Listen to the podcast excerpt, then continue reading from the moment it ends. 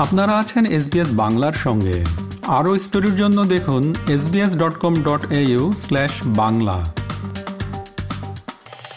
প্রধানমন্ত্রী নরেন্দ্র মোদীর সঙ্গে টেলিফোনে কথা হয়েছে রাশিয়ার প্রেসিডেন্ট ভ্লাদিমির পুতিনের। ইউক্রেন যুদ্ধের প্রেক্ষিতে কূটনৈতিক পথেই আলোচনায় যে একমাত্র পথ তা আরেকবার প্রেসিডেন্ট পুতিনকে মনে করিয়ে দিয়েছেন প্রধানমন্ত্রী নরেন্দ্র মোদী। এছাড়াও দুদেশের মধ্যে দ্বিপাক্ষিক সম্পর্ক আরও মজবুত করা নিয়েও দুই নেতার মধ্যে কথা হয়েছে। এর আগে সেপ্টেম্বরে উজবেকিস্তানে সাংহাই কোঅপারেশন অর্গানাইজেশন বা এসসিও শীর্ষ সম্মেলনে দুই নেতার মধ্যে কথা হয়েছিল। প্রধানমন্ত্রীর অফিস জানিয়েছে, ইউক্রেন যুদ্ধের প্রেক্ষিতে কূটনৈতিক পথে আলোচনায় যে একমাত্র বিকল্প, তা আবারও জোরের সঙ্গে রাশিয়ার প্রেসিডেন্টকে জানিয়েছেন প্রধানমন্ত্রী নরেন্দ্র মোদী। এর পাশাপাশি নিরাপত্তা, বাণিজ্য, বিনিয়োগ, প্রতিরক্ষা নিয়েও দুই নেতার মধ্যে কথা হয়েছে। আগামী দিনেও এভাবে আলোচনার মাধ্যমে দুই বন্ধু দেশ এগিয়ে যাবে বলে আশা প্রকাশ করেছেন দুই নেতা। এদিকে গোটা বিশ্ব জানে কারা সন্ত্রাসবাদকে মদত দেয়। নাম না করে এভাবেই প্রতিবেশী দেশকে কটাক্ষ করেছেন বিদেশমন্ত্রী এস জয়শঙ্কর। রাষ্ট্রপুঞ্জ নিরাপত্তা পরিষদের গ্লোবাল কাউন্টার টেরোরিজম অ্যাপ্রোচ শীর্ষ আলোচনা সভার শেষে এস জয়শঙ্কর বলেছেন গত আড়াই বছর অতিমারির কারণে অনেকেই অনেক কিছু ভুলে গিয়েছেন। কিন্তু তিনি নিশ্চিত করে জানাতে চান গোটা বিশ্ব ভোলেনি কোন দেশ থেকে সন্ত্রাসবাদ ছড়িয়ে পড়ে। অন্য কারোর দিকে আঙুল তোলার আগে তাদের নিজেদের দিকে তাকানো উচিত। তার কথায় কিছু দেশ আন্তর্জাতিক মঞ্চগুলোর অপব্যবহার করছে সন্ত্রাসবাদে যুক্ত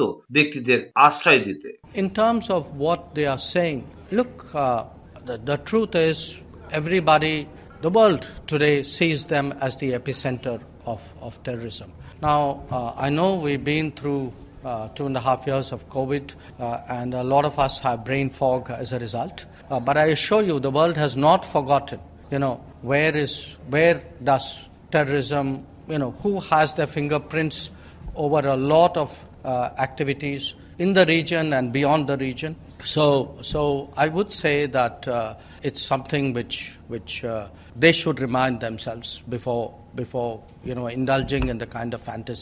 এর মধ্যে ভারত চীন সংঘর্ষ ইস্যুতে ফের উত্তাল সংসদ। এই মর্মে আলোচনা চেয়ে সরব হয়েছেন বিরোধীরা। হই হট্টগোলের মধ্যেই লোকসভায় ওয়াকআউট করেছেন সোনিয়া গান্ধী অধীর রঞ্জন চৌধুরী সহ কংগ্রেসের সাংসদরা। ওয়াকআউট করেছেন তৃণমূল কংগ্রেসের সাংসদরাও। লোকসভার অধিবেশনের আগেই কংগ্রেসের সভাপতি মল্লিকার্জুন খার্গের নেতৃত্বে এটি বিরোধী শিবিরের বৈঠক হয়েছে। এরপরই অধিবেশনের শুরুতেই কেন্দ্রীয় সরকারের কাছে তাওয়াং ইস্যুতে বিস্তারিত আলোচনার দাবি করা হয়, আর তাতেই লোকসভার কক্ষে শুরু হয়ে যায় হইচই। আসলে অরুণাচলের তাওয়াং সেক্টরে সংঘর্ষ নিয়ে উত্তেজনার পারদ ক্রমশই বাড়ছে ভারতীয় রাজনীতিতে। সরাসরি এর আঁচ এসে পড়ছে সংসদের শীতকালীন অধিবেশনে। এই অবস্থায় তাওয়াং সেক্টরে চীনকে যোগ্য জবাব ফেরত দিয়েছে ভারতীয় সেনা। সংসদে এমনটাই জানিয়েছেন প্রতিরক্ষা মন্ত্রী রাজনাথ সিংহ। লোকসভায় রাজনাথ সিংহ বলেছেন নয় ডিসেম্বর তাওয়াং সেক্টরে ভারত এবং চীন সংঘর্ষে দুদেশেরই সেনা আহত হয়েছেন। তবে কোনো ভারতীয় জওয়ান শহীদ হননি বা গুরুতর জখম হননি। ভারতীয় সামরিক কমান্ডারদের সময়মতো হস্তক্ষেপের কারণে পিএলএ সেনা তাদের জায়গায় ফিরেও গিয়েছে। রাজনাথ সিংহ জানিয়েছেন चाहे गलवान हो तो तवांग हमारी सेना ने जिस शौर्य और पराक्रम का परिचय दिया है जिस शौर्य और पराक्रम का परिचय दिया है उसकी जितनी भी प्रशंसा की जाए वह कम है और मैं- मैं बहुत ही विनम्रतापूर्वक निवेदन करता हूं कि हमने भी कभी किसी अपोजिशन के लीडर के इंटेंशन पर कभी क्वेश्चन मार्क नहीं लगाया है पॉलिसीज को लेकर हमने डिबेट किया है এদিকে আবার নরেন্দ্র মোদী সরকার ক্ষমতায় থাকতে দেশের এক ইঞ্চি জায়গাও কেউ দখল করতে পারবে না অরুণাচলে চীনা হামলা নিয়ে এমনই হুঁশিয়ারি দিয়েছেন কেন্দ্রীয় স্বরাষ্ট্রমন্ত্রী অমিত শাহ বলেছেন বিজেপি সরকার কারোর লাল চোখ সহ্য করবে না ভারতীয় সেনার অবদানকে কুর্নিশ জানিয়ে তিনি বলেছেন অরুণাচল প্রদেশে ভারতীয় সেনাবাহিনী যে বীরত্ব দেখিয়েছে তাকে স্যালুট এরপরই কংগ্রেসকে নিশানা করে অমিত শাহ বলেছেন তিনি কংগ্রেসের উদ্বেগের কারণটা বুঝতে পেরেছেন রাজীব গান্ধী ফাউন্ডেশনকে ফরেন কন্ট্রিবিউশন রেগুলেশন লাইসেন্স বাতিল করা হয়েছে অনুমতি ছাড়া বিদেশি সাহায্য নেওয়ার জন্য অমিত শাহ বলেছেন आपके परिवार द्वारा चलाया गया फाउंडेशन उसका एफसीआरए रजिस्ट्रेशन चीन की दूतावास से मिले हुए अनुदान से समाप्त हुआ है। आपके ही समय में हज़ारों किलोमीटर भूमि अवैध रूप से हमसे हड़प ली गई है। आपके ही समय में हमें मिली हुई सुरक्षा परिषद की सदस्यता आपने निजी संबंधों को बनाने के लिए चीन की भेंट कर दी है।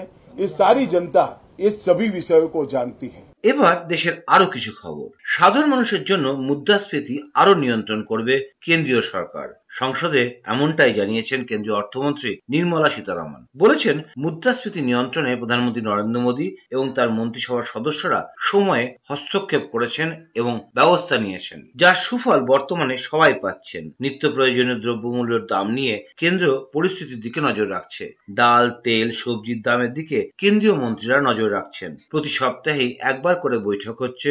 মুদ্রাস্ফীতিকে আরও নামিয়ে নিয়ে আসার জন্য। বর্তমানে মুদ্রাস্ফীতি আরবিআই এর সহনশীল মাত্রায় নেমে এসেছে বলেও দাবি করেছেন তিনি। ভারতীয় রুপি বিভিন্ন দেশের মুদ্রার তুলনায় শক্তিশালী হচ্ছে বলে দাবি করে নির্মলা সীতারাম বলেছেন যদিও ডলারের প্রসঙ্গটা আলাদা বিষয়।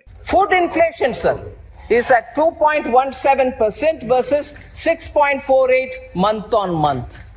So, inflation management or inflation control, Prime Minister Modi and his group of ministers and officers are constantly watching and da- taking periodic intervention measures.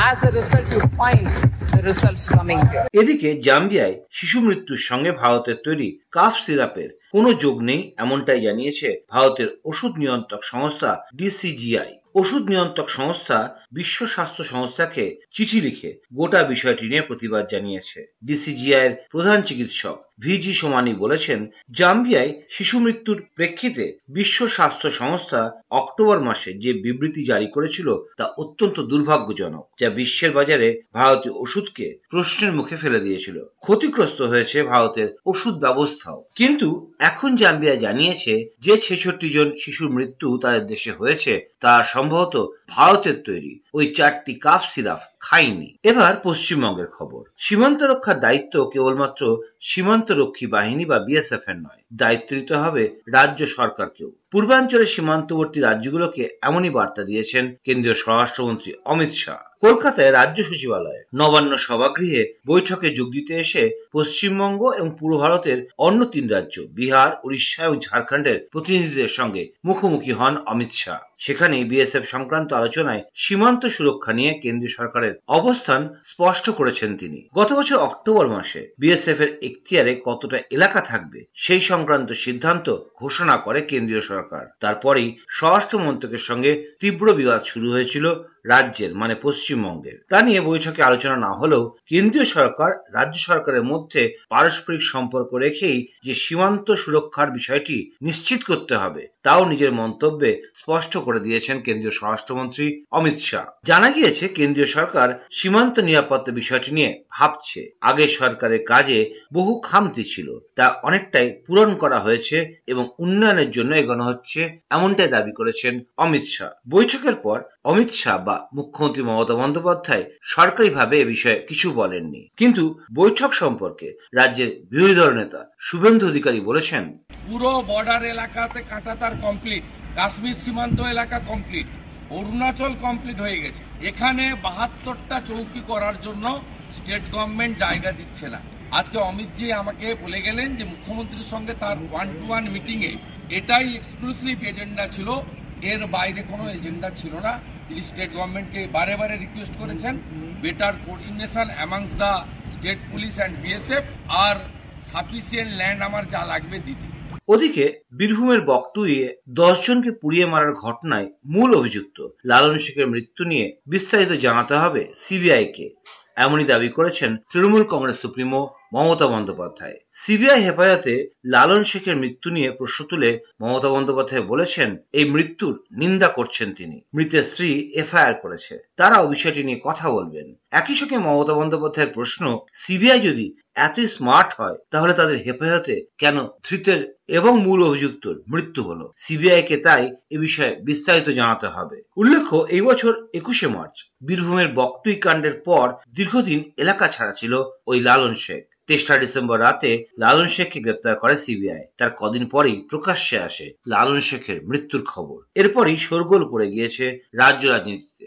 জানিয়ে মমতা বন্দ্যোপাধ্যায় বলেছেন I condemn the incident, and if CBI is so smart, why he is been, uh, why he is dead, and it is inside the custody. So they have to take the details. I think uh, uh, his wife lost the fire, and we will also raise the issue.